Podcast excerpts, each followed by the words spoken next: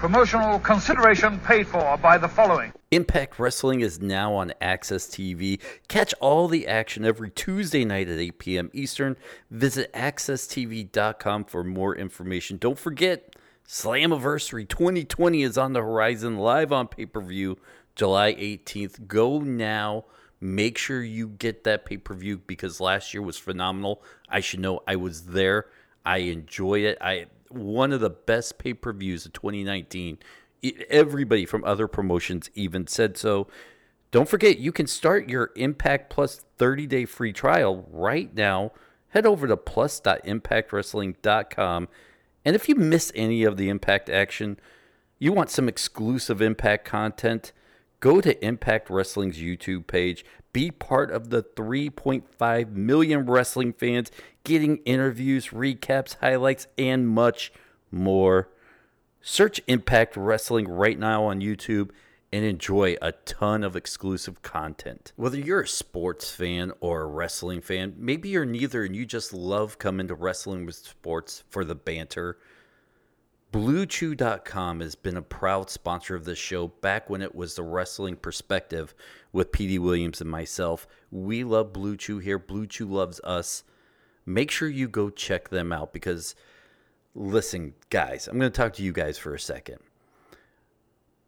you get in the sack. Things are going pretty okay. But sometimes you wish you had that extra little kick, right? You don't want to be the curtain jerker. You don't want to be the jobber in bed. If you're a sports fan, you don't know what that means. Go Google it. Uh, wrestling fans, I'm about to do this to you. Listen, if maybe you're the number nine hitter in your bed, or you're essentially the pitcher that gets a chance to get up and bat, and we all know how bad pitchers are at batting in your own bed and you want to change that, you want to go from the number nine hitter to the number four hitter, cleaning up on the bases, raking them down the line. You know what I mean. Or wrestling fans, you want to be the curtain jerker and you want to go from curtain jerk in the first match to main eventing sexual mania in your own bed. You got your own ref that'll roll out from under it. You get it, you go, you count the one, two, three, you win. She's satisfied, you're satisfied. You could do all that with Blue Chew. Go to bluechew.com. It is amazing. Blue Chew brings you the first chewable with the same FDA approved ingredients as Viagra and Cialis, so you know it works. You can take it any time of day and night, and because it's chewable, it works twice as fast as the pill. You could take it on a full stomach, empty stomach, it doesn't matter. You listen, you can benefit from more confidence in bed where it counts. And Blue Chew, right there, fast, easy, it will enhance your performance. That's the key word there, guys. Enhance your performance. Blue Chew is prescribed online by a licensed physician, so you don't have to worry about any awkward doctor visits. You don't have to wait in line at a pharmacy. It ships right to your door in a discreet package. It's made in the USA, so Blue Chew is cheaper than your other options. Amazing. Right now, we have a special deal for our listeners. Visit bluechew.com Get your first shipment for free. Use this promo code Dennis, D E N N I S, and just pay $5 for shipping and handling. And trust me, that is the best $5 you will ever spend. We would give it to you for free, but Jason Kendall's like, nope, we're giving it to them for free. They have to pay for shipping and handling. I'm sorry, what Jason Kendall says goes. Again, that's bluechew.com, B L U E chew.com. Use the promo code Dennis. Try it for free. Let us know what you think. I mean, we have baseball players that text and email us all the time. We have wrestlers that are reaching out that want all this stuff, and we give them the same promo code. They come back happy. So be part of the revolution, the Blue Chew revolution. Make it happen. Your woman will thank you. And women, you know, it's okay to sit your man down and say, hey, listen, maybe we should try Blue Chew. It's, it's perfect bluechew.com. Use the promo code Dennis.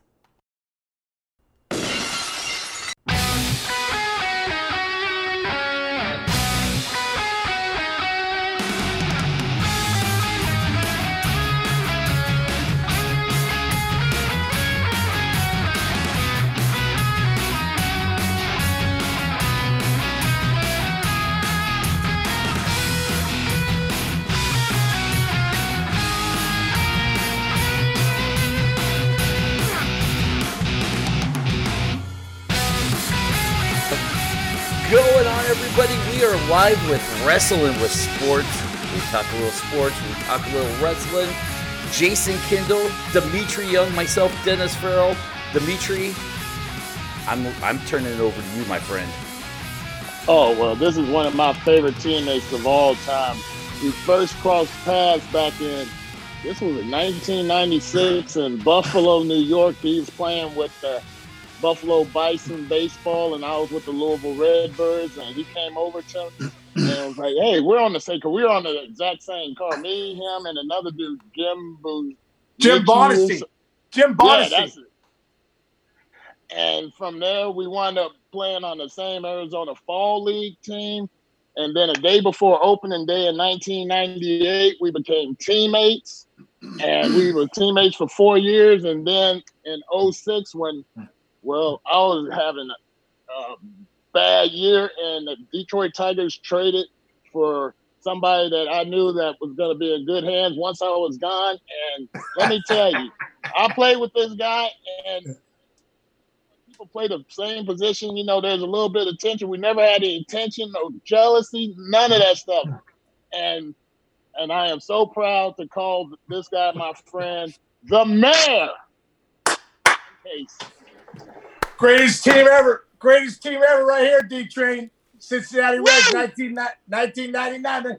There you are. You got orange hair. You got orange hair. and you had an orange goatee. Oh, it was unbelievable. Oh, I was Black Papa Pump that year. Black Papa Pump. so good. What's up, hey, fellas? Hey, you're gonna have Jason Kendall ask you a million questions because that's the kind of guy he is. And you know, just tell them a little bit about yourself and mainly about wrestling because we like to talk about wrestling and baseball. And we'll get into the baseball stuff a little later, but we want to talk about the wrestling that shirt that you have on right there. That's right. Well, first off, I want to know real quick how you and Jason Kendall decided to do a podcast together. Is, is anybody going to talk about my Reds giddy up? My head's oh my starting God, to hurt. I Jeez, you guys, are you kidding me? Yeah, I'm I, not getting paid by the Reds. Oh, I, am not either. on my screen, I don't know how to do this Zoom. Kendall, I can't imagine you're wearing a Reds gear. It looks so weird after seeing you in the Buccos gear so much. You hated the Reds. How'd you get that gear, brother? I just got drafted, um, second baseman. you know what? I, I, I, I special stuff. I, I can't actually. You know what? This is Larkin's hat from the All Star game. We traded hats, and uh, about two years ago, I uh, we were playing in um, Glendale, Arizona. I was with the Royals, and I forgot my shirt, so I asked the clubhouse guy, and I'll give him Stowe, I, Mark Stowe. I'll give him a little, little, uh, yes. Uh, but and then so I said, dude, I need a shirt to go home. So he gave me this. But I'm telling you what, I, have been waiting to whip this out, and, and I was going to do it for Dimitri, but I already told him.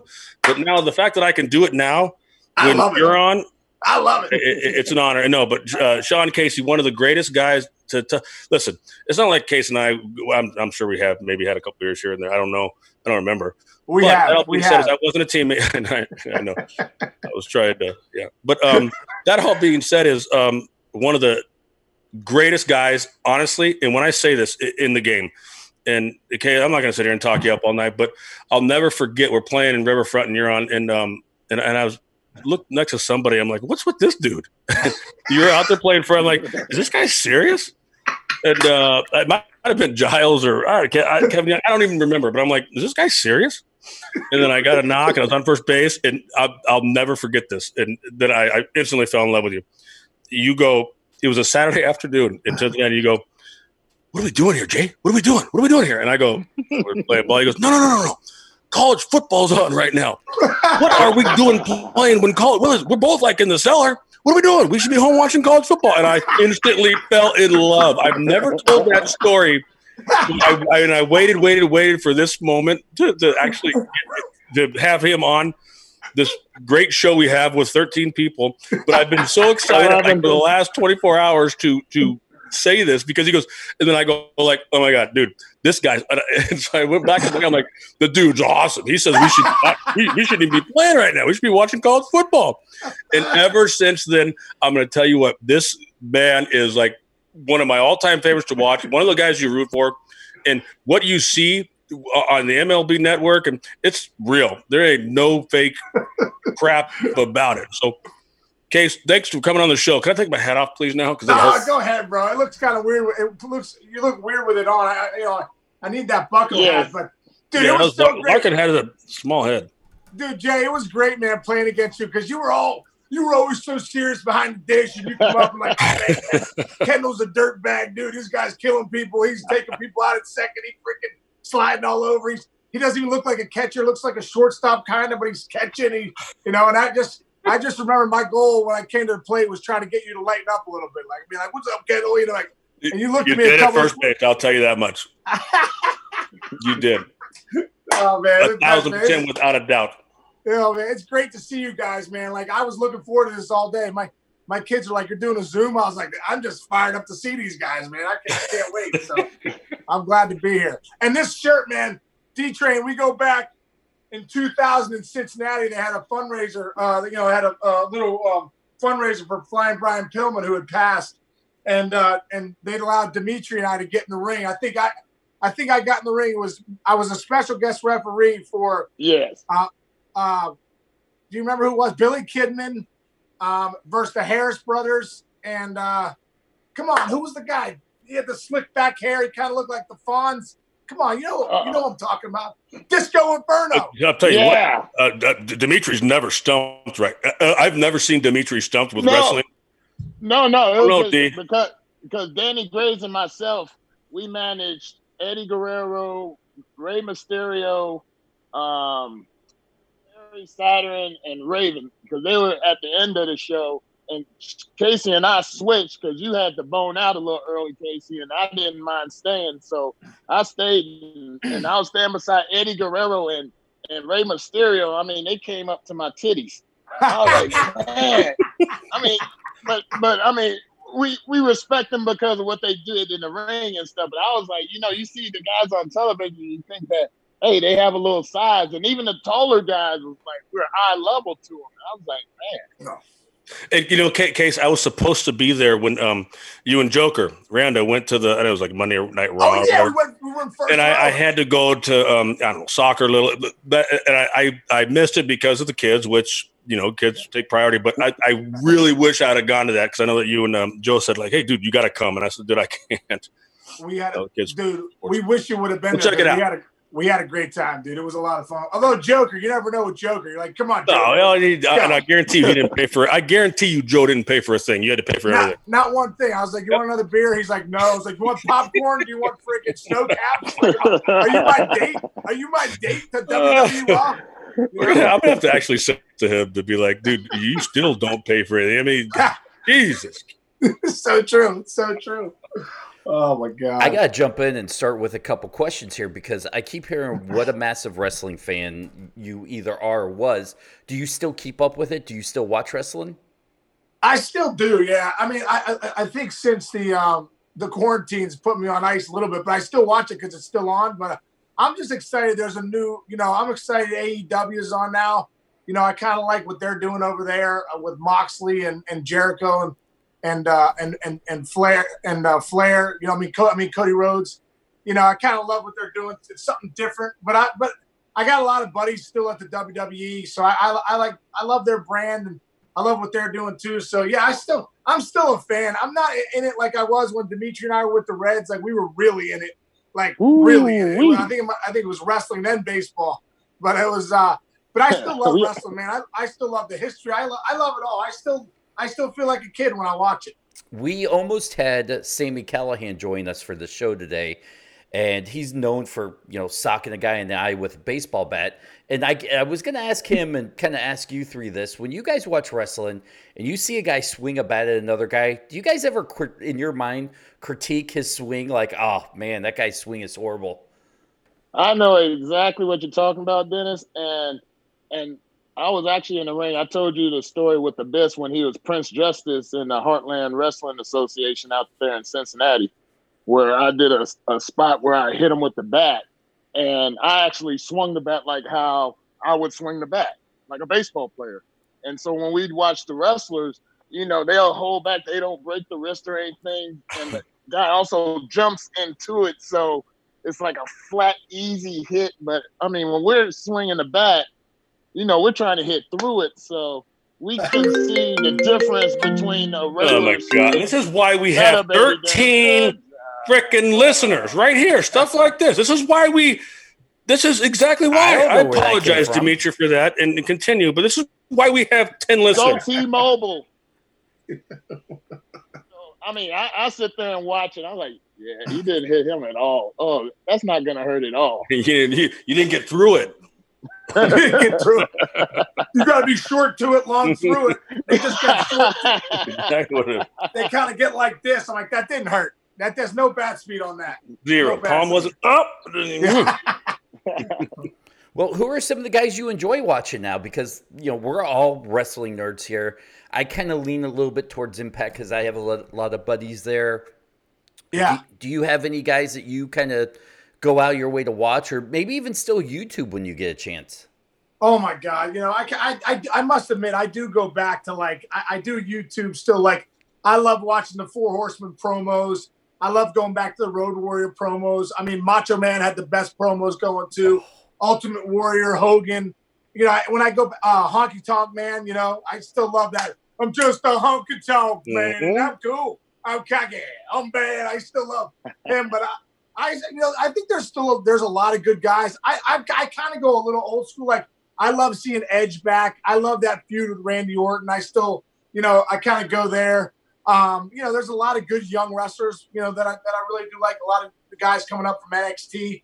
Um, but the AEW stuff, I, I think Jericho and those guys uh, and, and Cody Rhodes, and, and, and, I love Moxley's character. You know, I love how Moxley was Dean Ambrose in WWE. Kind of feels like he didn't get the, uh, you know, didn't get the the reins to just go do what he wanted to do. And him being an AEW, uh, you know, coming back as Jon Moxley. Yeah, I think it's, I, I love it. I love it. So what about you, D? You still watching wrestling? Oh, oh my oh. God. I, I, watch it all. I watch NXT and AEW on Wednesday, watch Monday Night Raw, watch Impact on Tuesday, SmackDown on Friday. Case, I, I thought I watched a lot. on Sunday. And then I also go on YouTube and I watch NWA Power and watch um, MLW Major League Wrestling. They got they they got real good wrestling there. And then I watch New Japan if I can and also ROH Ring of Honor. Case listening, listening to Dimitri and Dennis talk wrestling, it, it makes me. I, am like, I'm like an outcast. I, I, always thought that I, I knew a little bit. You know, I'm more of a WWE, WWF guy, but right. listening to them talk, I, am I'm, I'm, and I'm getting more involved in you know the the other uh, organizations. But wow, do Dude, they watch, does Dimitri still watch it? Jeez, yes. Do you do you have a life outside of wrestling, watching wrestling, Dimitri? That's what I want to know. That's so many wrestling programs. Do you do anything else besides yes, wrestling? I, well, now that we're starting to reopen California, I go surf fish. You know, I fish from the beach and try and catch some perch, um, some corvina, uh, halibut, um, you know, sea bass. You know, they got a lot of stuff out there in the ocean to try and catch. So I do a nice. lot of that, and then you know, just the baseball stuff, lessons, and then the breakthrough series and the Hank Aaron Invitational amateur baseball stuff. So I'm heavily involved with that, and so that's what usually keeps my time busy nowadays. Hey, D, uh, Dimitri. That being said, is a, talk to you out, uh, off the air. I'll shoot you text because uh, uh, this coronavirus and opening up, opening up, and and I, I kind of run my son's team out here. This is my last year doing it fall. He's a pretty good little player, but uh, I want to talk to you off the air because all right, I, I'm trying to get places to play because it's like it just depends on where you're at. I mean, he's he's a sophomore, well, sophomore going, to, but I'll talk to you off the air. But I just wanted to uh, say that. that's because I'd forget if I didn't. Well, now you have it on tape, uh, Sean. You know, I always love asking Dimitri and especially Jason too, who were some of his favorite wrestling teammates that that got into wrestling and well, since you're the new guy here, outside of Dimitri, who of course is probably the king of all wrestling fans, uh, his teammate, are there any other teammates that you played on? Because look, I'm in Detroit. Uh, you know, we we have a big Detroit audience. What teammates? There, well, there you go. You just nailed it. I was going to say Curtis Granderson. Curtis Granderson was I roll yep. with Curtis. We go. We went to Impact Wrestling a few days. I think back back when it was TNA uh, when it was in when we were in Orlando, um, we'd go. You know, we were at Lakeland for spring training, so we went in 2007 uh, there, and then WrestleMania was in Detroit at Ford Field 2007. They hooked us up big time. We were front row with me, Granderson, Sheffield, uh, bunch of different guys, Nate Robertson, a bunch of different guys. But I'd say Curtis Granderson was probably Dimitri and Danny Graves were the two biggest with me. There's no doubt, right? What, what you said, Trey? yep. You and Gravy, Yep. and then Yep. probably Curtis Granderson was the other guy, and Aaron Boone was kind of like fake. He was like a fake. Yeah, fan. yeah, yeah. yeah. Him like- and Larkin, yeah, NWO Yeah. Hollywood. Yeah, Yeah. they were weak. Yeah, I was so tired, so tired. So, oh my god. Good. That, that that's unbelievable because it, it's actually so true. We have Bret on a lot um, uh, on our show. More The so, Boone? uh, The Yeah. Boone. the Boone. Jimmy Neutron himself. Gee, He, he might even pop it. You know, his, his son might um, has a chance to get drafted tonight. So I don't know if he. But Yeah, uh, trust me, if he's uh, uh, not, I'm sure he might hop on him. We'll see what that- but, uh, Well, Hey Jay, I remember when I I came up. You know, I was with Dimitri in '98. Get over to the Reds, and and he Booney was legit at second. Like he could. Oh. fla- I mean, he could flat out Yeah, pick it. Like unbelievable. and coming from the minors, I had never seen anything like that. Well, I thought he was the best I saw, and then Pokey came along. I'm like, Yeah, oh yeah. I think Pokey's better than Bret, and Bret was the greatest I've ever seen. But I remember saying to Bret, like, like second week I'm there, I'm like, dude, I have never seen anybody make a play like that and get rid of it. Like, that's one of the best plays I've ever seen. He's like, get to know me, Case. I'm the best this game's ever seen. What? That's him. That's that. that is. I'm telling you what, Booney could do it, and it's funny though because you you, you dropped the whole '98, and isn't it amazing uh, to both Dimitri and Sean how as you go best I've ever seen, and then all of a sudden there's somebody. Yeah. it's amazing when you when you stick around long enough um, to just watch. And I'm more of an infield guy. Listen, I caught, I but I loved watching infielders. How quickly they turned out play, how smooth they were. There was nothing better than that. But it's amazing how like the further and further you get in your career, there's always someone that's just as sweet or or Yeah. maybe a little bit better. No, what was what was amazing for me is somebody people say that to me all the time. Who's the best defensive player you ever played with?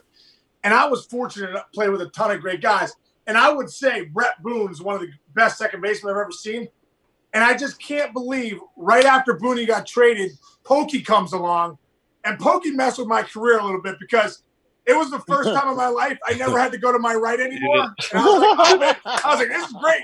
He's got my left. He's he's got my right. He's got everything to his left. This is what he played. He had everything to his left. He had everything to his right, and and short center field and short right field. I'd never seen anything like it. And then Hey, uh, right, you remember when um Pokey ran back on the ball? Dante was in right field and he was shaded towards center. Pokey ran straight back and he caught the ball over his head. He was in right field. yeah, it was over his head. It was like the most unbelievable play I've seen in my life. It was like, how do you have that kind of range? No, But no. It was, it- I, rem- I, re- I remember one time, you know, somebody put a butt in the Bermuda Triangle, and I go over to get it. It's like, ow, this play's over. And I hear in the back, I'm here, I'm here. I'm like, it startled me. I didn't know what to do. I was like, well, I've never heard that before. I turn around, there's Pokey at first. I'm like, how the hell did he get the first? Like, uh, it was unbelievable. So I like do some acrobatic, you know, as acrobatic as I can be. I almost fell over like two left feet. I'm like, ah! I throw it to him, and Pokey's there, makes the play out. And I, I remember being like, how'd you get there? Like, I've, I've been playing this game a long time. I've never seen a human. Like a ninja. be- yeah, it was like a ninja. He like popped up. He was like beamed over to first. And he just, he, he was on. I never, and he had a shortstop arm. So when he would go, Yes. some, sometimes he would go to left field, like short right. I mean, short center, make that play, turn around, boom, and just. And you know what? It, it, it, a, as a fan, who, whoever's listening, um, I was actually fortunate enough to play with Pokey for, for a year, and, and I know exactly what uh, uh, uh, D and uh, Case are talking about. But you have to remember this. This is what I remember, and you guys correct me if I'm wrong. Is Griffey in his prime? Oh, They, the Reds would not trade Pokey Reese for Griffey in his prime. That Yep. should say a, enough right there. They're like, no, no, this guy is that good. And um, like I said, I was fortunate enough to play with Pokey for the, the year, that, and it's just wow. You, you, Yeah, he was special, Yeah, 'cause man. that was a good point. Yeah. Jesse wants to know in the chat room if you guys are such massive wrestling fans, did any of you guys ever have a wrestling theme song as a walk up as your walk up music? I know as you know, it's a badge of honor for Jason that he had uh, Road Dog Jesse James. Oh, you didn't know as his walk up. That's awesome. That's what awesome. what about you guys? And if not, how come? Did I you like train? old school. No, I always had like some old school rap with some dope beats. You know, that was something that got me. That, you know, some bass, some doom, doom. You know, something that, that got me hyped. You know, so I, you know, that was that was my reason. I had like like um Dr. Dre, um California Love, or I had throw some D's on it in uh in in, in um Washington. But I always had something that was kind of catchy that you know, the fans, because I have fans that be singing my stuff out there in the outfield. You know, they, they'll sit there and they love my music. I'm like, yeah, thank you, thank you. Every superhero should have good theme music. What about you, I, I Case? used to come. I used to come out to Pearl Jam, Even Flow, a little Van Halen sometimes.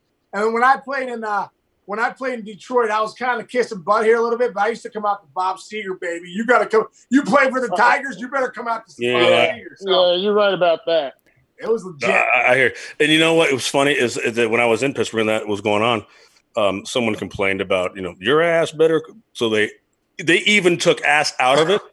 what? and I still had it going on for. Uh, and when I when I got tra- the first time I was ever back in, in Pittsburgh, uh, I, I think I, jeez, I think I, I, I got pinch hit um, with the Cubs, and they played it. They played it when they, They had did? Al pinch hitting for uh, uh, the Pittsburgh And- and they had the Oh, you didn't know? of it? You're better call some. I mean, Oh, they, they bleeped it? they oh they they bleeped it after the first year. They bleeped it because some someone complained that he can't say ass at the. the Oh, that's awesome, though. so no, I, I, I that was that was that was my that was my thing. And boy, you that, didn't know? now that I used look back on it. I'm like, dude, how, how the hell did I come out to that? Here comes the man. Your ass better call somebody. you look back on stuff like that, you're like, geez, I had a lot of balls back then, huh? that's ballsy, bro. That's ballsy. You're lying. couple, couple questions coming in. Tom wants to know uh, since you guys didn't use wrestling theme songs, what would be the wrestling theme song you? Tom, could- I just I, I used one. Tom. I know, but you got two other guys on the show, Jason. Okay, well, did he say? Did Tom when he wrote that email or the question? Did he say excluding Jason or because you guys didn't use one? Come on, Tom. Now excluding Jason. There it is. All right, uh, Dimitri. Thanks, Tom. The theme that I would go up to right now would probably be The Undertaker. Ooh. Doom. Doom. That's a good one. No, I, I I think the best pop in wrestling history history was when the glass was when the glass was Oh my break, gosh, Stone yes. Cold would come out. I mean, Too many people on. used it though. what? Too many people use it, and you're like, "Damn, hey, yeah, I he's know. got it," and you can't use it because there's like four or five people that used it. Uh, um, Ah, so Oh. Hey, Yeah. long, long as it's somebody that's like deserving of the music, you don't want someone shattered in the glass and player. Yeah, you don't want Aaron Boone coming out to Stone Cold, you know, because he's like fake wrestling fan. You're like, dude, you can't do that. Let's let's cut that stuff. You need to come out to like Fandango. Cyndi. You need to come out to Cyndi Lauper or something like that. Dimitri, uh, someone just said Dimitri should come out to Val Venis. Oh in, yeah. our, in our in our wiffle ball game that we're going to Yeah. be playing. Hello, ladies. Have Uh, Dude, I got- wait. Dennis, I got a great Val Venis story. So, in 2001, when Vince McMahon bought WCW, breaks my heart still. yeah, I know it's unbelievable. Um, all the wrestlers were in HWA, uh, and um, and they all came. They all came to um, to Cincinnati because they hadn't merged them yet, right? So it was like Eddie Guerrero, uh, Val Venis, um, uh, Alan Funk, just a bunch of guys. Um, even like Rey Mysterio, all these guys, and it was so great. I'd go every Tuesday night and go to this little like food area, like little warehouse. It was a storage area. There was like 20 chairs around the ring, and it was You talking about basically you talking about Pills Palace? Yeah, were you there, Train? Before I had I had a, a stint with um Abyss when he was Prince Justice. That was probably a year before.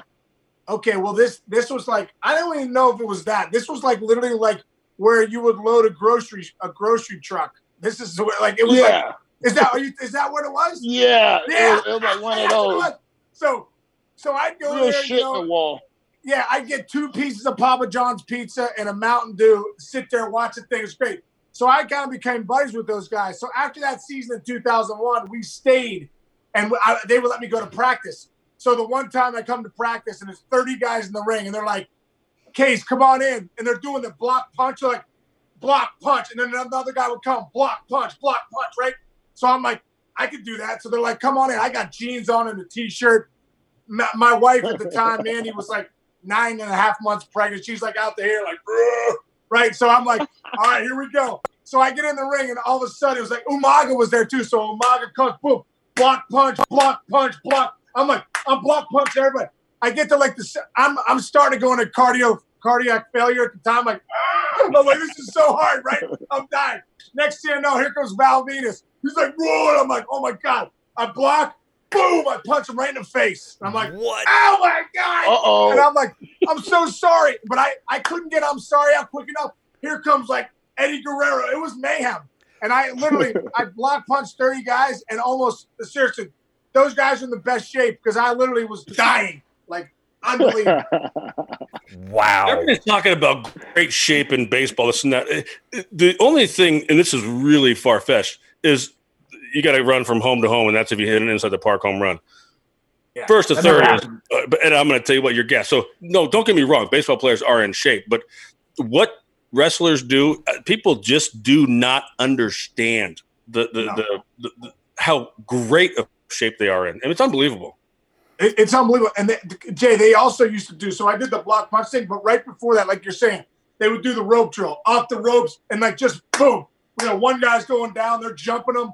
I was unbelievable. Like, and they're rolling, they're fast, they're great athletes. I think that's why they take. You know, you when people say, "Oh, it's fake," and I'm like, okay, the ending's fake, but like those guys are sick athletes. They work Oh. their butts off. They're in great shape.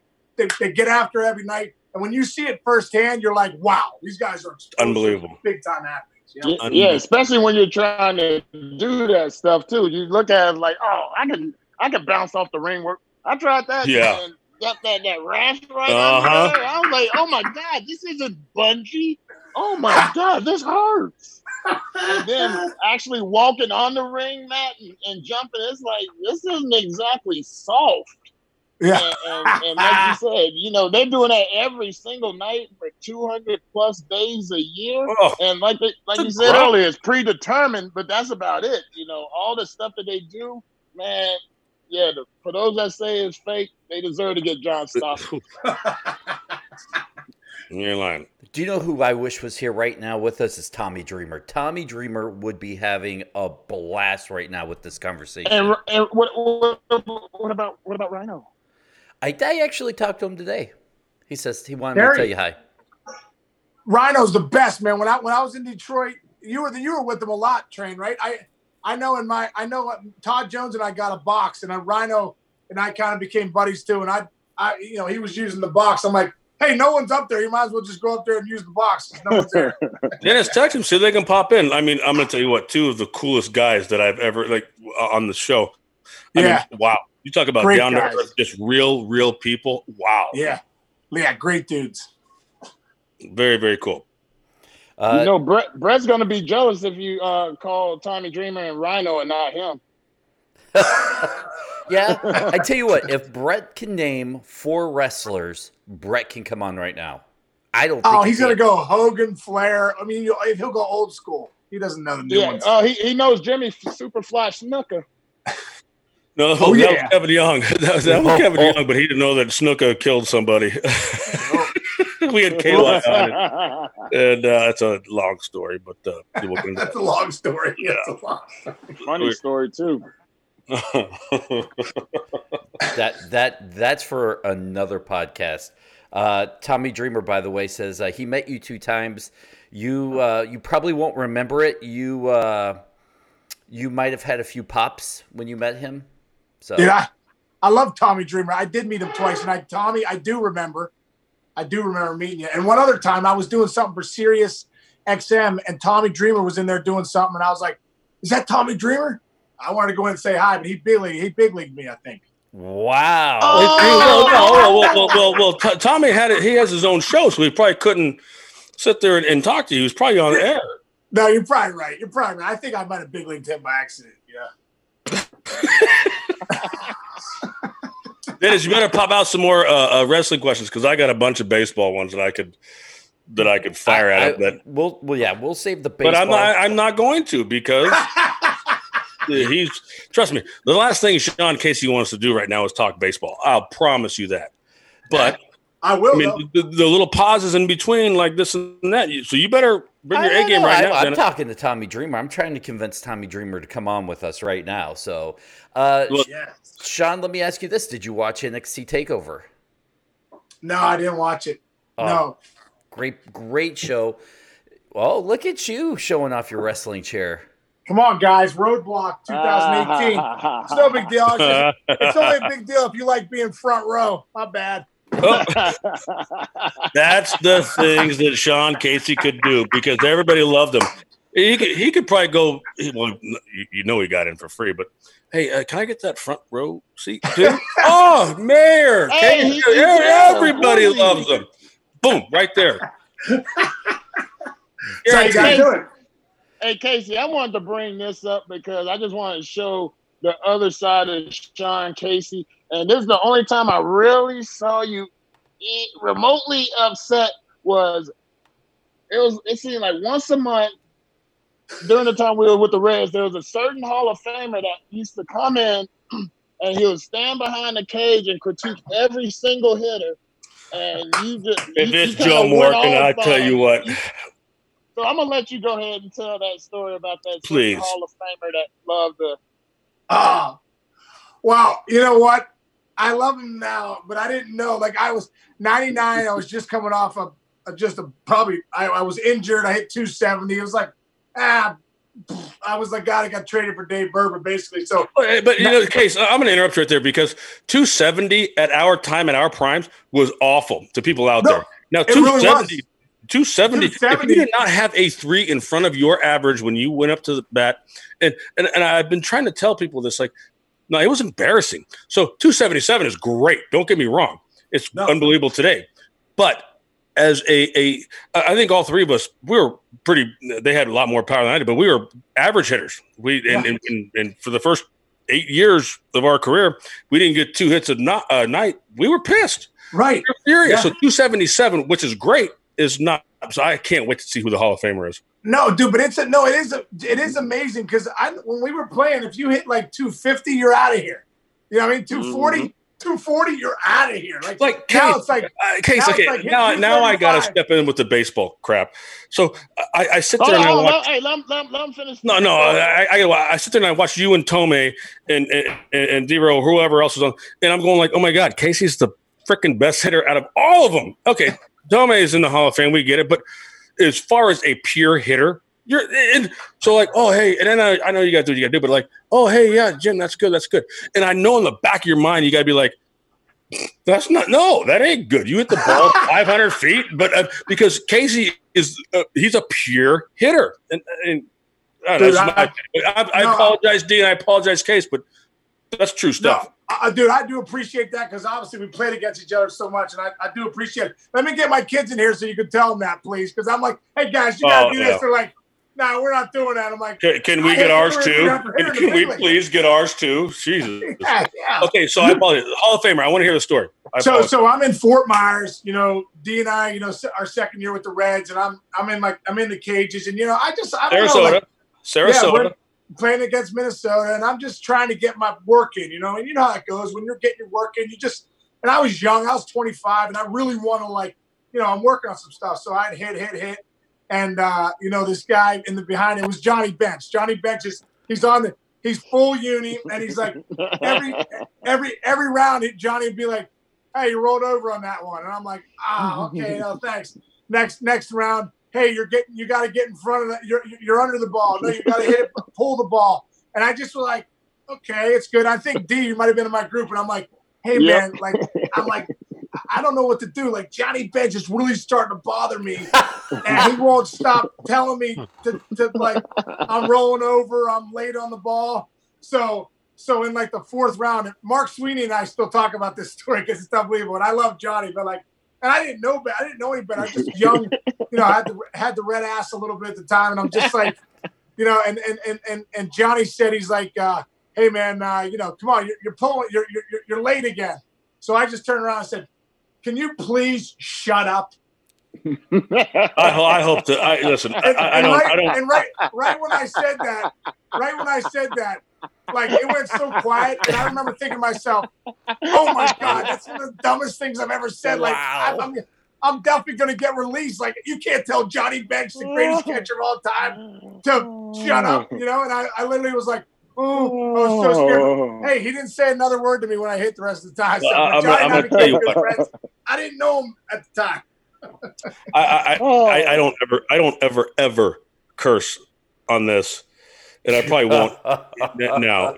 But I hope you said, "Why don't you shut the f- up?"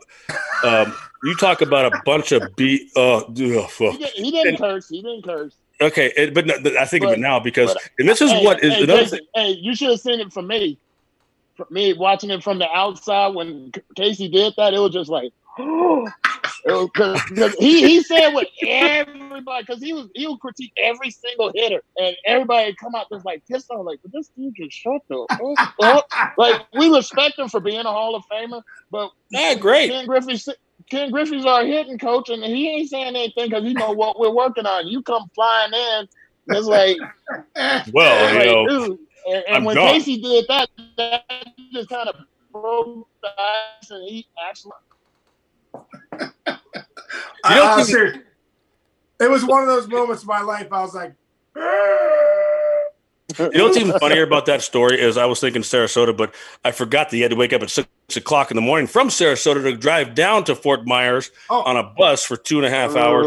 Take BP out there. That's the unbelievable. It's, it's it's Dennis. And when I say this, is like when in my first year in um, Arizona was uh, uh, with the A's, and I don't even know what, and we're getting ready to uh, play the Angels, and we're at Phoenix Municipal, and so I take my BP and I get ready to hop. You know, I'm getting ready to get my car drive, and, and Eric Chavez goes, "Where are you going?" And I said, "Well, I'm getting ready to drive out." He goes, "Dude, it's two minutes away." we take BP here on this field.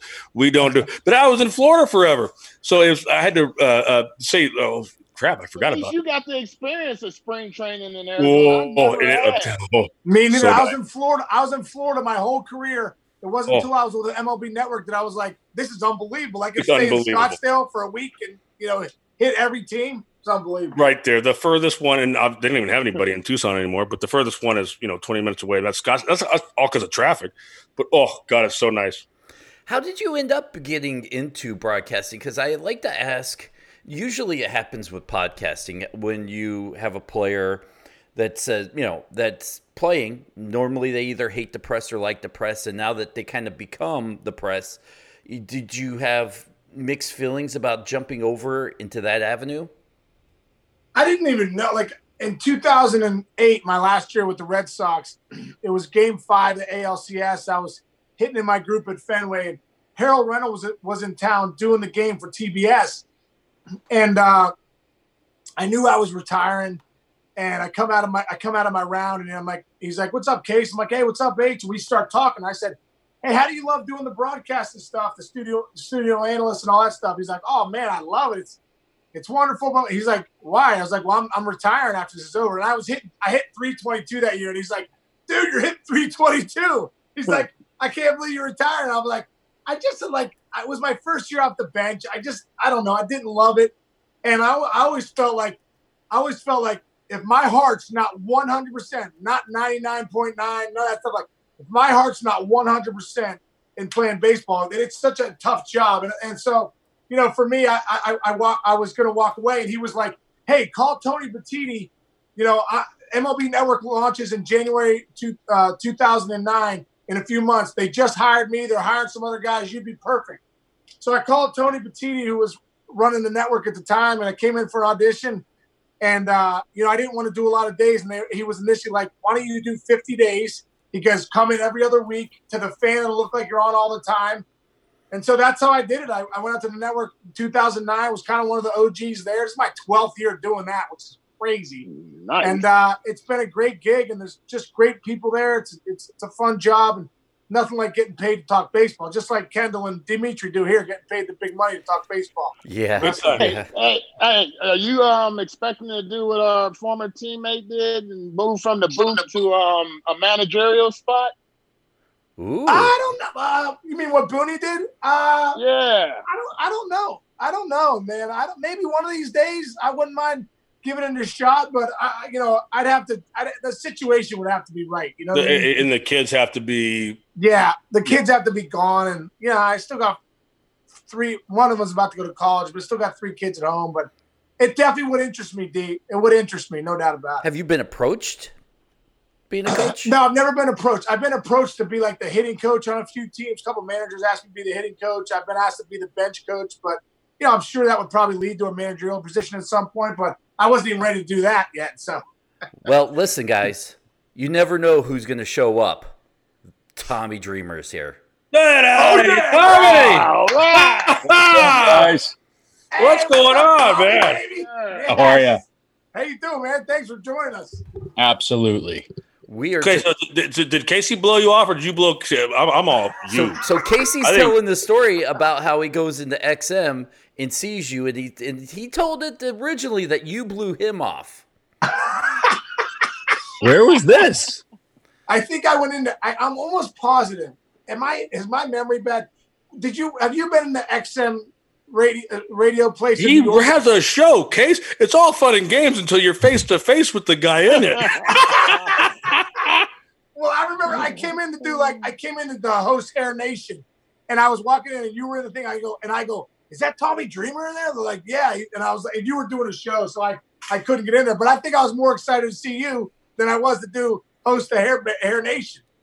Well, I didn't blow you off. You didn't even come up to me. I know you, you, intim- you intimidated me. I didn't know what to say, bro. I didn't know what to say. You know.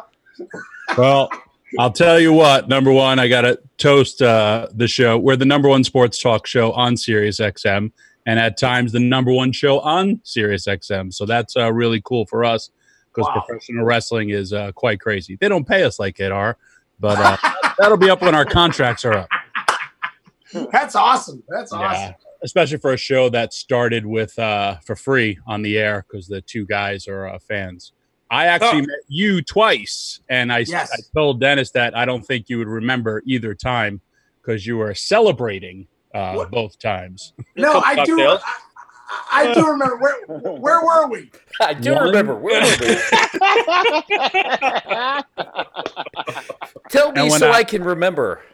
the time, uh, uh, well, I'll go, actually three times, but you weren't there. The first time was at uh, Calhoun's in Boston, and you were with referee Mike Chioda, and the both of you were a little having uh, some cocktails, and you joined our massive party after like either a Raw or SmackDown. Yes, You were you were just uh, you were really having fun that night. That's Yeah, right. I you- remember that. Just the win, you either had three knocks or you went 0 for 5 with a couple strikeouts. one, of- one of the two. It was a great time. That's right. I was with I was with Marty Miller and and Stu and those and Stu and and those guys, right? Absolutely. And then another time, uh, this was like just one of those random things. There's a wrestler, Jimmy Wang Yang. Yes. Love 'em. Yep. And we were in Cincinnati, and Bronson Arroyo had a big party, and he was just like, "Hey, my friend's having a party. You want to go?" And then like, so I go to this party in this house, and I'm looking around. I'm like, "Man, this guy's a big Reds fan," and I had no clue it was Bronson Arroyo. And then like, I saw you, and I saw a couple of the guys, and everyone was pretty much tore up because like we walked in, it was like two o'clock in the morning, and uh, That's right. I was just like, all right, this is pretty cool. But uh, I'm pretty laid back and chill. And then I went to, I hosted uh, MLB Now once, and you were like all the way on the other side one time when I came in. Uh, Ah, I missed that. good. Okay, Dude. Case. Bottom line is you should have known he was there, and the first thing you should have done was gone over there. Ah, Yeah. dude, I'm not That's the kidding. I bottom love line. Tommy Dreamer. Are you kidding me? If I I know like- he was dude, there, how about be the impractical jokers? That's the first question I asked. It had nothing to do with wrestling. Like impractical jokers. I, I'm still like that's the, the the coolest part ever to me. Wait, if we can leave this show with Sean Casey following Tommy Dreamer on Twitter, I think it's a success. It's a love connection, guys. Oh, I, I, I, I got. I'm not. I don't follow Tommy Dreamer on Twitter. I don't know. I'm not your Twitter handler. I think I do. Tommy, what baseball questions you have? Yeah, it's good to see you and thank you for coming By on. the way, I know Tom- it's kind of like short notice. Likewise, good to see you, Dimitri. You shaved your beard. Well, I had to start filming some uh, hidden content, so you know I couldn't look like I came out of a cave. He had too much chrome, is what he's trying to say. Yeah, you got some nice chrome on you too. there, Yeah, Pandemic Dreamer chrome. is uh Pandemic Dreamer pretty uh crazy. Pandemic Dreamer. There's uh what's his name? Velveteen Dream. I'm gonna be Pandemic Dreamer. I like it a lot. I guess let's start, Tommy, with as us being fans, the elephant in the room with baseball. And I don't think, Tommy, you and I have talked about this, but from a fan's point of view, if baseball's not played, do you still love it like you did last season and the rest of your life? Does it hurt you a little bit? Uh, no, it doesn't hurt me. You know, the best part about what I've learned, you know, in life is the players' union. And there's a lot of stuff behind the scenes. And, you know, there's always two sides to every story, but there's, th- these are just, dude, in some insane times, you can't risk people's health. Like for me, I went and filmed Impact. We shot six weeks of television. Uh, I been home by myself. My family went to my house in Michigan, and uh, my mom is 80. I haven't seen her uh, because I quarantined myself for two weeks. And it's different when I was crazy ECW and single, but uh, you know, there's guys who have parents, they have grandparents, they have kids on their way, and you have to look at so many different things. Baseball, like I, I I'm so crazy. Like I was actually watching the Korean Baseball League. And Yeah, that's. Dimitri and I were too. He told me about it, and I wanted to come back after watching some of that stuff. That's the slop they were Yeah, we, throwing we up. both I'm like, trying to oh, come back. God. get a payday. but it, it's like, um, I look at it like the first time we were there, dude. There was everybody was social distancing. There was a lot of fear. After this, the second time, you know, and I know this will be the same in the dugout because the boys will be the boys. They'll all just think everything's normal by day two and day three, and you know, you're, you're going to have one person get the disease and then it's just going to Mhm. totally have ripple effects and you know unlike wrestling we don't have a union. We don't have benefits. We don't have any of that. And to me everybody has to stick together. I don't think you know the the owners they want it to play because hey they're losing a lot of money.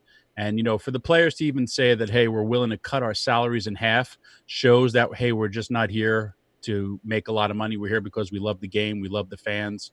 But outside in that, I don't think anyone is holding anybody responsible during these times.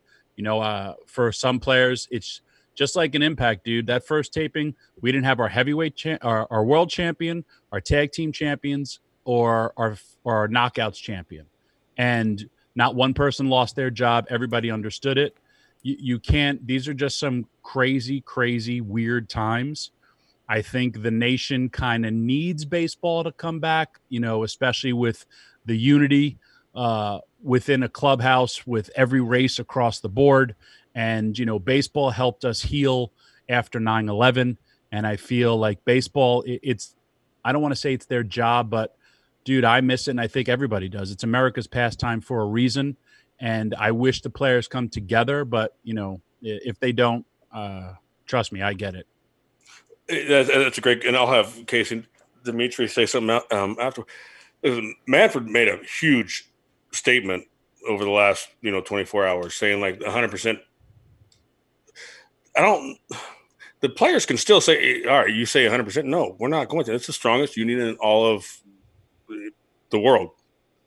I, I don't know what's going to happen. They need to get out, and, and I'm glad you brought up the 9/11 thing because all three of us were involved in um, that that that year and it was a two week thing, and and I, I know as myself, I'm like, I don't. This doesn't seem right. Seem right.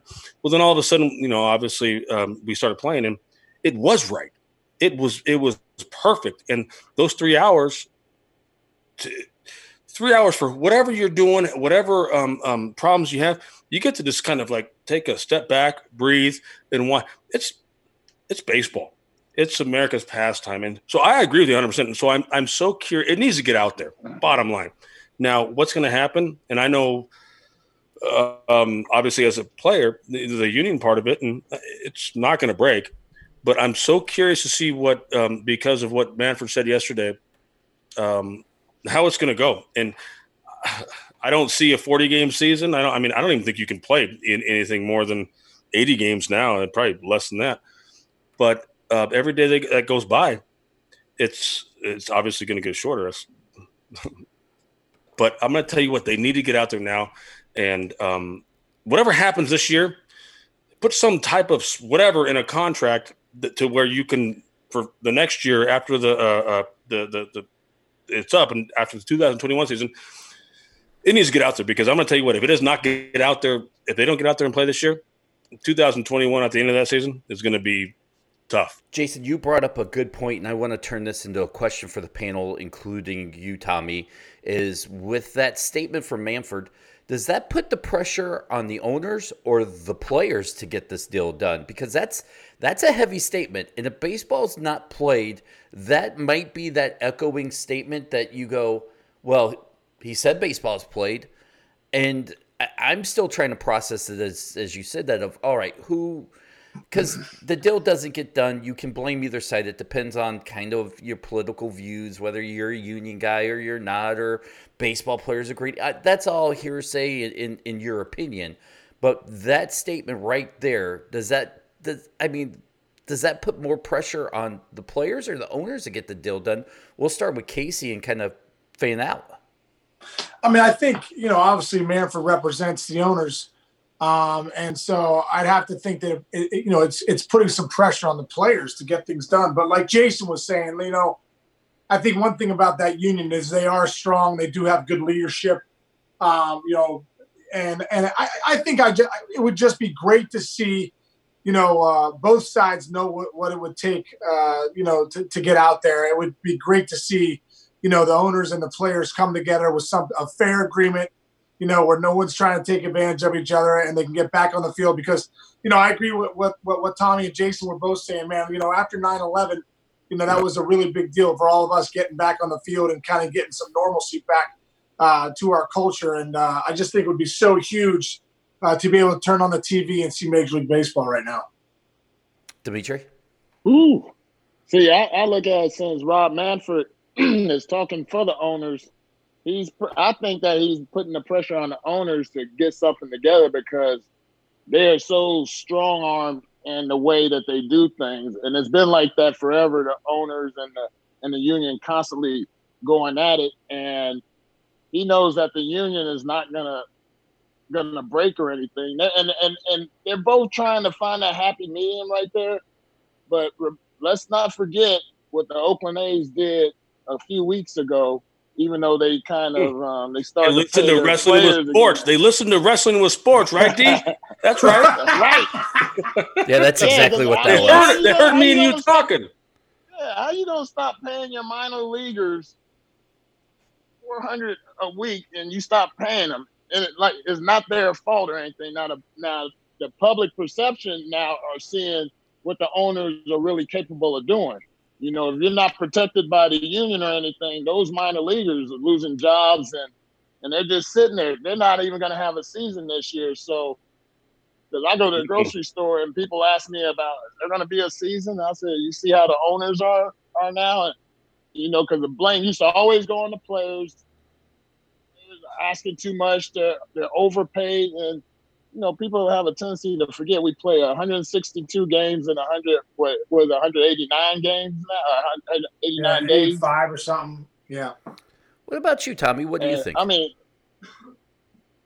uh, listen, it, it's crazy times. It's also like I said, it, it's cra- I own a wrestling company, and I'm like, I'm not running shows this year at all because it won't be profitable for me. but I don't have people under contract. Um, for Impact Wrestling, uh, everybody was paid that missed their shows. Every single person was paid. Awesome. The reason why we also went to work was because of our television deals. And, or same with WWE, man. And bottom line comes down to money. You know, Fox gave SmackDown a billion dollars to produce live Hmm. content every single week. That's why, because if that, if they don't produce it, Fox doesn't have to pay it. And what if the WWE went away? On the other hand, you also look at AEW, who's also their owner is Tony Khan, who also owns the Jacksonville Jaguars. He paid uh, all of his employees that didn't come either. Like there was guys when you were uh, the Young Bucks who were executives of the company. You lived in LA. You couldn't fly from LA to where they were shooting.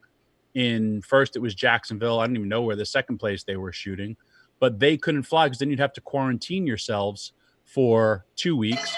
Nick Jackson has a, a baby on the way or had a baby on the way. They all have little kids. There was a lot of things going on. They didn't appear for 97 days and they were paid. Uh, the announcer, Justin Roberts, his mother was in a nursing home. He pulled her out of a assisted living. She's battling Parkinson's. He just moved his mom out, moved him, and became her permanent health care provider. Oh man, that's awesome. Exactly. And he was like, I can't risk going to work for my mom's health. And he was paid every single ti week that he missed by by Tony Khan. And you know, so that's kudos to that company is, is kudos to Impact because there was not one person who, if you didn't show up, you still got paid. Again, it's much different money, much different uh, things behind the scenes too. But uh, you could see both sides, you know, and, and it, it sucks. Like, I mean, I first saw the first layoffs in WWE. They've let go like 40% of their workforce. And then I saw the Miami Marlins uh, or the Florida Marlins. They did basically the same thing. Uh, you know, so it's just, it's such a weird time. It sucks. Uh, I don't think anyone would hold it against, you know, I stopped for a while following hockey after the second strike because I was like, come on, man, really? You guys are playing, you know, we're all doing something that we've loved since we're little kids. The baseball strike, I've been through what, three of them, and I never felt it against the players, but I always saw, you know, the owner side too. And when they come to an agreement, uh, that's kind of what happens. and, you know, there there's different perks. Like I remember, I think I said we were I was on the show last time.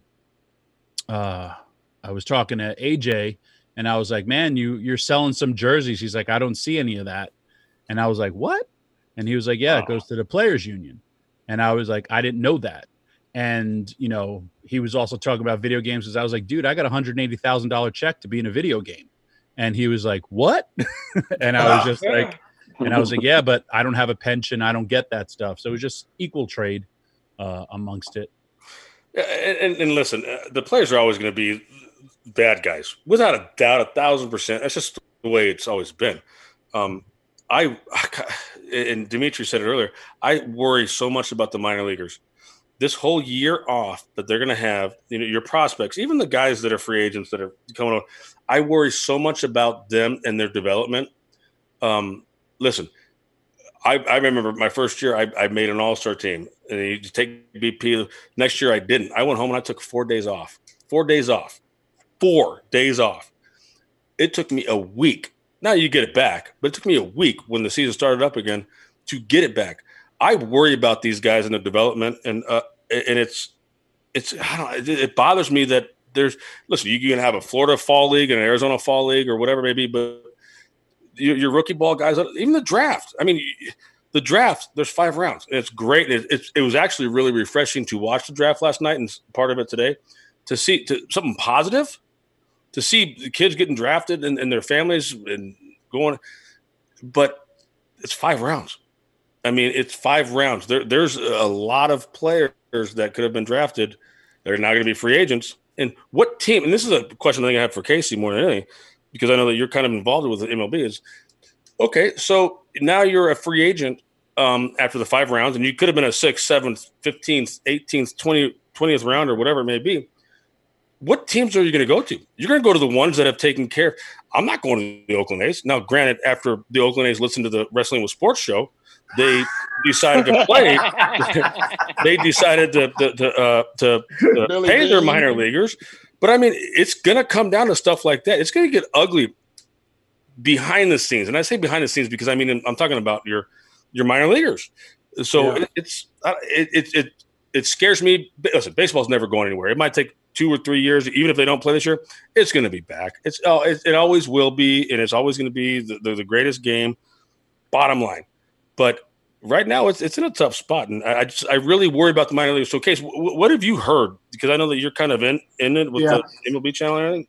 You know, I think about the minor leaguers a lot, Jay. I, I don't know what you guys think because I, I know we, we all played in the minor leagues. I remember making 850 bucks, you know, uh, what a month when I played my first year in pro ball for, mm-hmm. and you only get paid for those five months. So what am I making? Four grand or four, you know, I make, you're making nothing Exactly. right? It's so funny. And so when I think about the minor leaguers, you know, luckily I'm, I'm, I'm glad that those guys they're paying their, their salaries and stuff. But like, you know, they're you know, you talk about unions. You know, I, just I look at those the minor league players, and I just sometimes think, man, it's some how could they ever unionize to, to get more you know more rights and things like that because the pay that they get now, I feel like is the same pay they got when I got drafted. That was 25 years It's ago. Like, I- maybe a couple hundred bucks more. it's, it's unbelievable. Like it's, Yeah, it's what crazy. they it's crazy. So yeah, this is the tough time for those guys that aren't going to be able to play. And you're right, you know, Jay. As far as like you know timing goes and development goes, like to miss these kind of months, you Mm. know, this is precious time for some of those guys. You know, trying to get to the show. You know, uh, I went and I just got back, like I said, filming uh, Impact. I was normally wrestling every weekend, you know, sometimes four days a week, sometimes two days a week. And my first match back, within two and a half minutes, I was like, oh my God, I'm every bit touching 50 because I can't breathe and could not wait to get out.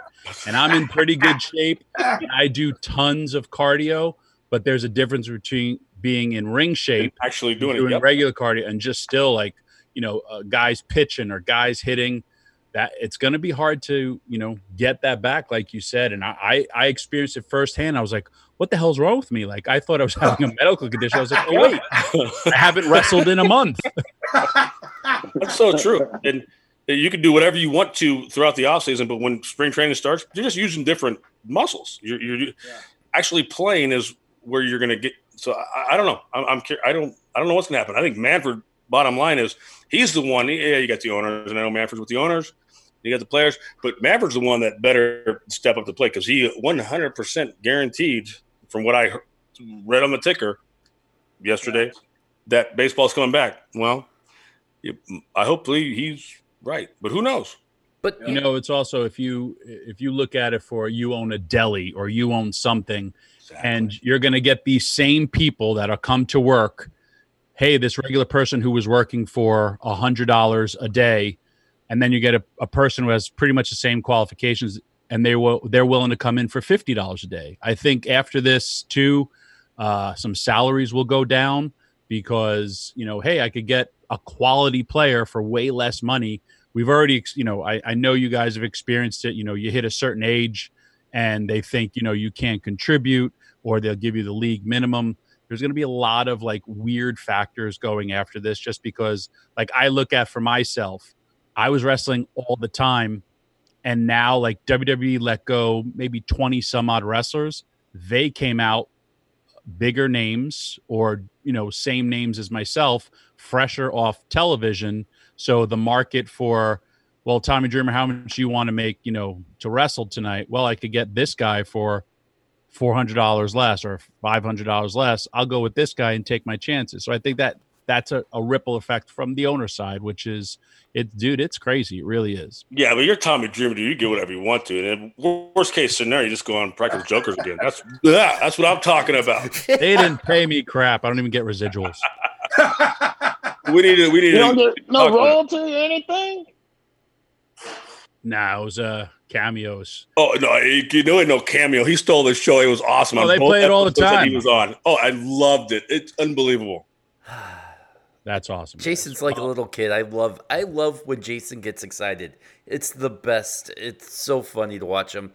Uh, you know, but Casey, I do want to go back to a point, and I did notice that you kind of tap danced around this, and I think it's a good question. I, I got to at least ask it. Ask it. He's getting paid from MLB Network, so he's trying to tap dance around everything. Come on, Dennis, you got to be smarter Listen, than that. listen, I'm He's trying got to to be like, I got to be politically correct, guy, because uh, Hells yeah. MLB is paying me a certain amount of no, no, no, no, no, no. So Look, it's that. I'll see if you can get him to have something straight. All right. Dennis.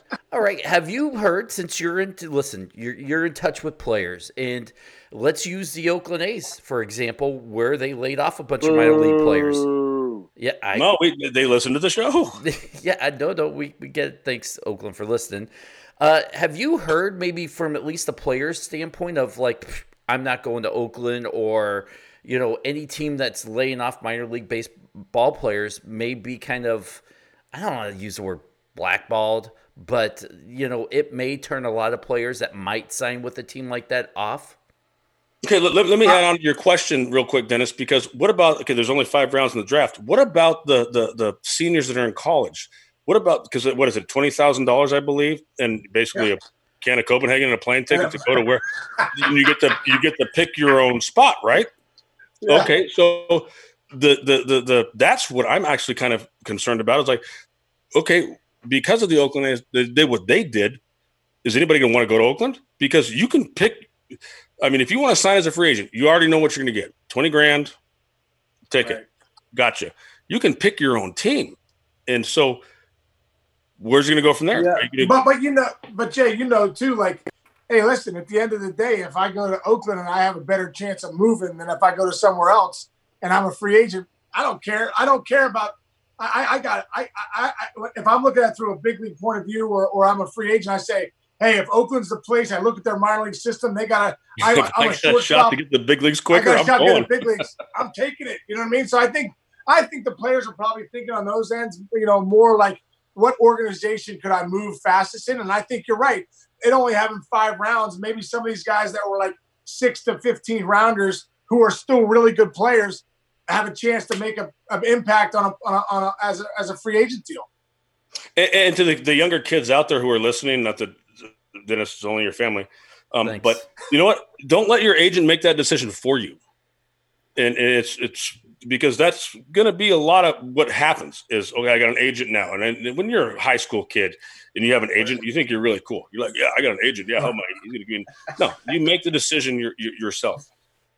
Tell me, let me ask you this because we're both fans now. From uh, in at least my point of view, if you're flipping through the channels and the Oakland A's are on, you gonna stop and watch an Oakland A's game, knowing what they did to their minor leaguers? Uh, well, first of all, it's my least favorite park I've ever been to. Uh, I played there I for watched years. Korean baseball with uh, sex dolls in the audience, so I will watch anything That's awesome. Uh, another question I'll pose to the guys because I lived it. I lived it when, in three weeks, ECW was out of business when, and there was a war going on. ECW was out of business, and then the cash cow of WCW went out of business. You guys have all uh, experienced like there's no more Montreal Expos. There are teams that can go away during this pandemic, and like to me, that's crazy to think it. But if you are an owner that has all this money, you are also siphoning money every single day for these people that you're playing. Like I seriously was thinking about the person who has to pay Gerrit Cole's contract. You know, the the Yankees organization. I was like, if I was Gerrit Cole, I would never want to come back to work just because I'm getting paid to sit home. Or the guy on the the Yeah, the Rays that said, I don't want to come and play, uh, he should have handled it a little differently. But Oh, he was awful. Tommy, he was an idiot. Blake, yeah, Snell. Blake, whatever his name Ian is. Blake yeah, Snell. he won a but for the money trade. that he could potentially make, because my other thing is like, you know, if somebody gets sick, or what if somebody comes out there, hey, I only played for, I only trained, we had spring training for two weeks, and I blew up my elbow on opening day, and I need Tommy John surgery, and oh, I'm a free agent next year. There's there's so many variables that everyone will think of that. Listen, in pro wrestling, it it's just like I'll be there. I don't care. Uh, like the second tapings, there was only one person not there, but it, it's so much different with baseball, and that's the power and the beauty of the union. And I mean, Hey, but- Tommy, Yo. Tommy, I got Tommy, I got a quick question for you. Just uh, kind of on topic, but I've always wondered this: Why is there no Why is there no union in wrestling? Like all these years, 2020. Wow, you guys have a few leagues now. Why do you guys not have a union? Uh, it was if you the history of it. Uh, the guy who formed the baseball union back in the day, Marvin Miller. Marvin Miller. mm, he was out of Kansas City. Yeah. Uh, What? he was friends with George the Animal Steele, and George the Animal Steele, and I don't know the guy's name. Maybe not. He was also with WCW. I mean, not uh, Mid South Wrestling back in the like the eighties. They would always talk, say his name, Lee. Anyway, uh, they were going to unionize, and Jesse Ventura, who is you know a big proponent, later became the governor. He had all the wrestlers. We're going to do it. We're going to do it.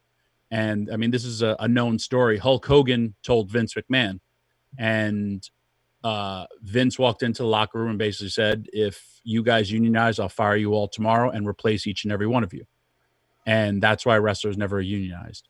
And if you looked at, you know, the the WWE, if if whoever the biggest star is today, if they decide to do that, they would call up all the NXT wrestlers and they would be those stars. So I don't think it could ever happen just for that sake. And it is sad.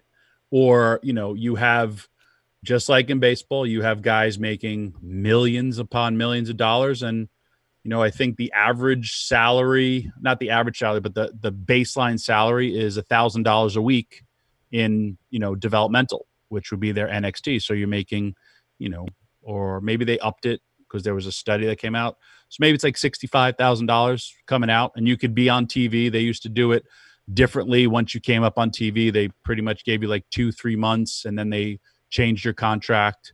But you know, now there's no live events. There's no nothing going on. So how do you recoup all that money that you had for guys? But to answer your question, that's why the original union failed. Hmm. I think, unfortunately, I think it'll take a tragedy to make more Mhm. people aware of, like, you know, you always hear, hey, we're getting in the car, we're driving 300 miles to the next town. Yep. I think a tragedy would happen, like somebody falls asleep or something like that would happen Yep. for the world to be like, oh crap, I didn't know these people who are, you know, we're loving on television every night, or then after this show, driving till four or five o'clock in the morning to the next town. You know, so that that's how I feel. It could happen, but it, I think it'll happen in my lifetime. But I don't think I'll be wrestling anymore. Wow, that's Wow. that's powerful. Yeah. Actually, Huge. Yeah, it's very powerful. But it's it's correct. I mean, it's I'm also. I mean, we we we we, we always say baseball like we, we pride ourselves on being grinders. Like we're grinders. We're gonna we'll grind you out day in and day out. And then you hear the wrestling schedule, like, oh my gosh, Wow. like, yeah. those guys are grinders. Like it's amazing how how many days you guys wrestle, especially probably in your prime. Of, of, of just the travel that uh, the the matches that weren't even on TV, right? I mean, you guys were in different cities all the time, just driving everywhere, right? yeah, man. It was. And you know what? banged up. Yeah, well, you know what, Case? It reminds me of like an umpire schedule. Listen, umpires, i- i- people, the majority of people hate them. But if you think about an umpire's uh, um, um, schedule, yeah, granted they get their two, I think it's what two two weeks vacation. They're living in a suitcase. I mean, it's because you're going to okay, say Colorado, then you're going to Cincinnati, then you're going. I mean, you're living in a suitcase, and man, i- i- it's not as as as glamorous. Now, granted, they get paid well, and some of them suck, and some of them are really good, but you're living out of a suitcase. From eh, then you go to your family, your kids. Do you have kids? How how young are they? Are they in? You're missing all their their stuff. So Hey, hey, Jason. On top of that, the health, the health insurance. You know, yeah, they got y'all got to pay for y'all's own health insurance. unbelievable. Y'all get banged up and y'all still have to go. So when we see about the wrestling stories about you know taking too many opiates or whatever, and it's, and it's for the pain. And I, and as baseball players, we do the grind every single day, and we don't want to be out of the lineup. So we'll do whatever it takes to stay in that lineup. And you know, some of us form a, a bad addiction and, and have to get over it and stuff. So, you know, what what what, and and that's thing for the, for us having that union because we had uh, people that we can go to and, and talk to and, and, and handle our, you know, we had to go to rehab or whatever to get ourselves back together. And I know the WWE has the wellness policy, but I mean, is there anything else that goes on in other organizations or whatever to take care of your, your, your guys' health insurance and things like that? No, health insurance, uh, you're on your own. Hell, I, I, remember at one point I was paying twenty six hundred dollars a month in health insurance for oh my god, my, myself, uh, my wife, and my twin daughters.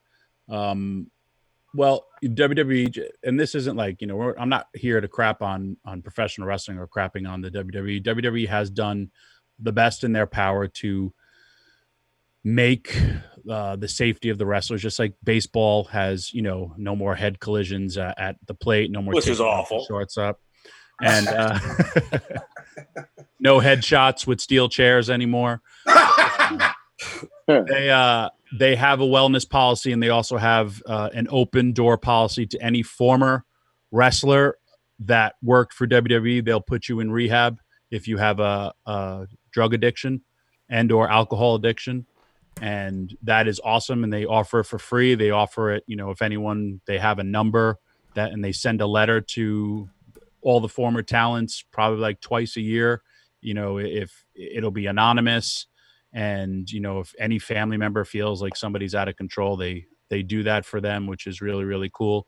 And it has cleaned up a lot of wrestlers uh, i know myself i put a lot of my friends in because they were so afraid to make that call. And you know and then they called me up and like dude i'm gonna die and i don't want to be i don't want to see my kids bury you know bury their father. And i was like i'll make the call for you.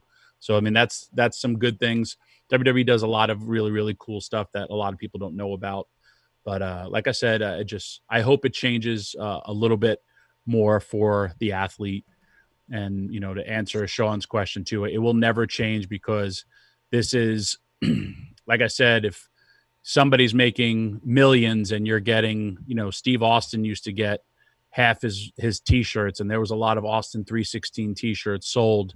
How are you going to tell him that, you know, some guy who's the opening card act that may only be there for a cup of coffee is then going to get a piece of those t-shirts and that you're not going to see that, you know, then Steve Austin could just be like, you know what, I'll I'll leave, and then there goes your top draw, and then your houses drop. It, it was it was always a big trickle effect, stuff hey, like. That. Tommy, I because listen, you have your XM show is unbelievable and it's it's it's huge. It's through the roof. This is a totally dumb question. Just tell me to shut up. It, shut up.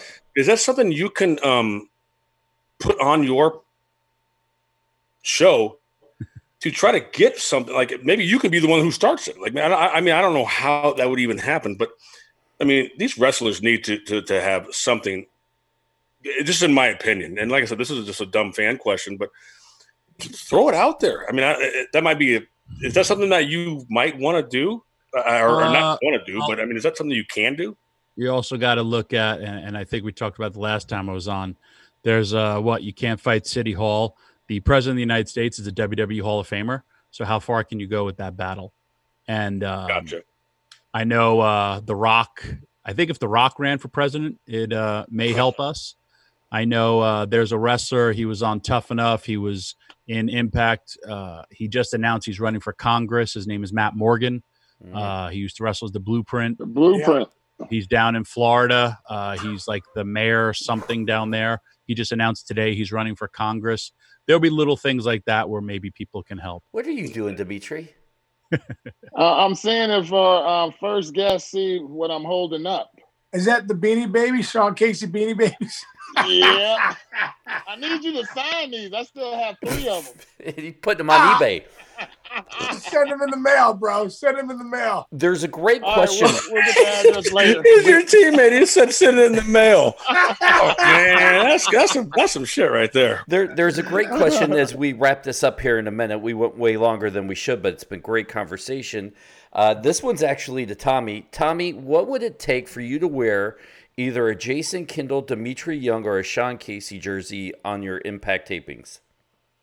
I'll wear anything. I don't care. Uh, I'll send it right now. It's in the mail. FedEx tomorrow. Yeah. It's coming to you. Yeah, he's, he's a good mail guy. I'll actually send you a jersey. I told Dennis I was going to send him one like a year ago, and I still haven't sent it to him It's the only I, reason why he's still on the I show. haven't have we haven't made any money from this show. But I, I'll send you one, especially if you wear it on Impractical I'll- Jokers. I got. I'll send Uh, you one of the world champion nationals. It's a size 56. I uh, I have a match at Slammiversary, which will be live on pay per view. So whoever sends it first, I'll wear that jersey. Oh, I'm, I'm getting it out tomorrow. There it You're is. There it is. If so, so now you know the inside story when he shows up at Slammiversary wearing a Sean Casey jersey, or whoever sends it first. I mean, I mean, you better Okay, so Casey's not the gonna bottom fit. line is, Tommy, we know you're not going to give Dennis your address, so and we all we have your number and everything. Shoot us a text. 'cause Dennis is kind of like the stalker guy. I'm not We a understand that. stalker. So uh, you said off off air, send us the, and I'll guarantee you I'll get you mine first. Wow. Dennis, give me Tommy's address right ASAP. I would love to The, if I the had your problem email is address. though, what team do you want? Because we've all been on about Yeah, twenty you want different. Tiger? You want Tigers? I could. No, I'm a I'm a, a Yankee and a Met guy. I just like. Yeah, I didn't, and I didn't. I didn't go that route. Pandemic pandemic dreamer's hair is horrible. I got like and a Mets. I got like a Donald Trump uh, comb over thing happening. Oh, dude, I've, I've, I've been bald, and my kids are like, "You gotta go." I, I'm right there with you. Dude, I got that baloney spot right here. That's not good. the below spot. Oh, man. So, uh, Sean, where can people find you online, and what are you doing right now during the pandemic? Oh, I'm on. Uh, I'm at the mayor's office. Uh, I think on Twitter, and uh, I'm at the. Uh, I don't. That's all I do. I think. I think Instagram's a lot bigger. I just don't know what I'm doing there. I, I'm on Instagram. I have like six followers. Like your show is like 13. I got six on Instagram. So um, no, I Less you, than um, the case. uh, so at the mayor's office, but I just I'm still doing the MLB Network stuff, which I love. I can't wait to get back to work. I'm hoping these guys come back because I got four kids and I'm going crazy over here. I got to get in the studio somehow, start breaking down some swings or something. So That's- can't wait. yeah, but don't, don't let Thome do it because you're ten times better here than Thome. That's No, a bunch of shit. If I you ask He's me. got a stat. He's got a statue. He's got a Okay, I don't care about the statue, but I, you're hitters. You're ten times better here than Thome ever was. Um, Zero, okay. Dempster, bitch. I'm trying to think who else hitter wise. Dave Valle, and um, uh, Millar wasn't. Millar could hit a little bit. Okay. So, um, yeah, think about what your uh, think about. You, it, this is what. Don't ever forget what you did, dude. I caught behind you and I'm watching you hit. Watch your hands, you pulling in your hands, watching watching you kind of dissect the pitcher and and beating me mentally, and then I'm trying to beat. It, was a game within a game, but do not let Thome sit there and frickin' Hey Jim, um, what do you think? No, no, Jim, I don't care what you think. Bottom line is, dude, I'm a ten times better hitter than you ever were. Yeah, okay, you hit a bunch of home runs. I didn't, but I can hit. So that's what you need to do.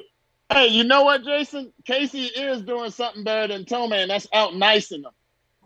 Uh, There's Dude, nobody that Tommy, can out- dude, Tommy's Tommy's the nicest human being alive, guys. Swear to God. No, he Nicest- he Oh, he, no. he, okay. Time out. Uh, Thome is unbelievable, but you and Mike Sweeney are like a close first. But Sweeney has a little hate. Sweeney Sweeney does have a little hate in him though. Oh, I like. I love. He's got that Irish assassin in there. Okay, you know, so I'm, I'm gonna give you one last Sweeney question and or Sweeney thing because so he came up to me one day. and He goes, "Hey, uh, this about a year ago." He goes, "Hey, do you ever like when you're in the grocery store and real quiet, just me and him, and um, like you see somebody that you just don't really like? Do you ever think about like running at them and decleating them?" And I'm like, dude, I do all the time. I can't believe you're supposed to be the nicest guy in the world. But yes, I agree. So Oh, well, dude, he had one of the when he charged. Was it Weaver? Was that Weaver, yeah. Yes, it was Yeah, Weaver. When, when he charged Weaver, that was that was aggressive. That was aggressive, and he's a big boy. Sweeney's a big boy. Big, big boy. there. Jeez. I heard the story from Weaver's point of view.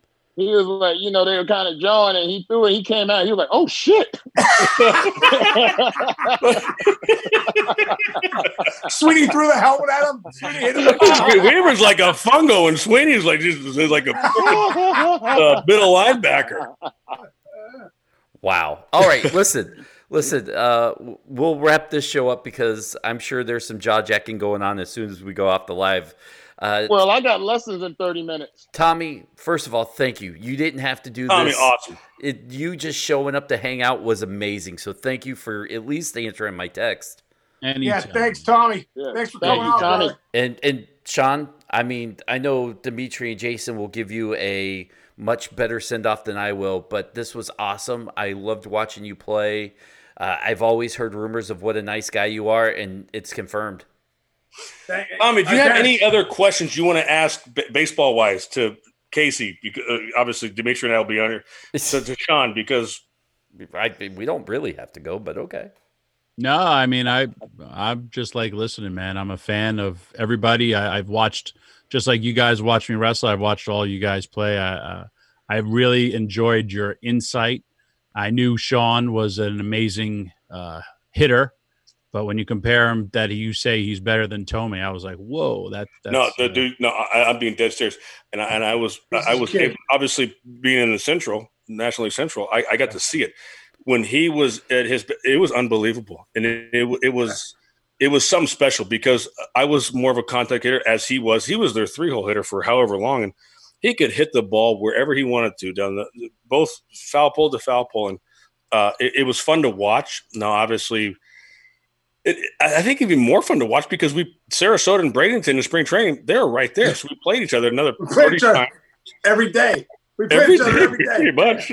But um, no, it, it was- fun to watch. And so when I say that, no, obviously nothing against Jim Thome, but because he is what he is, he's in the Hall of Fame. But Sean Casey is a pure hitter. Jim Thome is a power hitter, and I was I can say that because I was I saw him as many times as anybody else out there behind the plate as far as a catcher, and uh, he was that good. And Dmitri, Thanks. same thing. But I mean, he is that good and pure hitter. Sean Casey over Thome any day. oh, I appreciate Jason. I appreciate it, dude. But Toby was pretty legit. But I do appreciate it. Thank you, bro. It means a lot coming from you, man.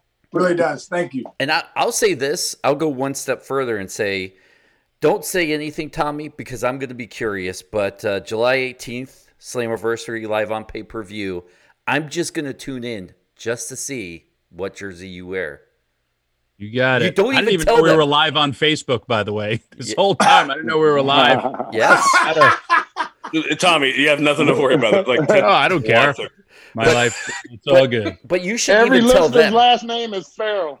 Uh, but you shouldn't even tell them. You should just show up with the jersey, and then we can all pop to see which jersey you wear. No problem. And if I get blood on it, I'm not returning it. I'm sorry. That's all it- yours. it's gonna be yours anyhow. anyway. It's yours. It's and I'll send yours. you all uh, autographed Singapore canes uh, in about two or three weeks. I want Yes. the Dusty Love Road polka dot um, pants that you wear.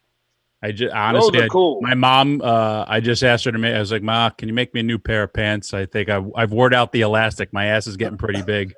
I, I wanna, I wanna, I'll say the jersey. I want a bat that you hit somebody over the head with. A bat I don't have, but I have uh, Singapore canes. I just ordered Something bunch you hit something over the head with because I like that. You got it, man. Thank you guys. Tommy, thank you. it. Thank you, Tommy. Tommy, thanks a lot, man. See you. Be safe, everybody. Big brother, too, man. stuff. Peace. All right. As always, we here at Wrestling with Sports, Jason Kendall, Dmitri Young, Bret Boone, we thank you so much for listening. Show does not go on without you. That's why we need you to grow. So make sure you are out there telling your friends, whether it's on Facebook, Twitter, water cooler at work. We need your help to grow, and that's how you help us grow. Don't forget to follow us on Facebook, Wrestling with Sports. We do a lot of live shows over there. You can find links to the show and other cool stuff that we will be doing exclusively for Facebook. Twitter, follow Jason Kendall at Jason D. Kendall 18, the Bret Boone 29, the Meat Hook Young, DA Meat Hook Young, Dennis77 Farrell. You can follow the show's Twitter account at Wrestling WS subscribe to the podcast any place you get podcasts. And if you can't find them head over to youtube subscribe there you'll find it there. Or email the show wrestlingwithsports at gmail.com right there is a direct line to us. We'll get it. Whether you have a comment, a question, you want to be part of the show, we will make sure your voice is heard. That's what we try really hard at Wrestling with Sports to do is make sure it's 100% interactive with you, the fans. On behalf of all the guys, thank you for listening.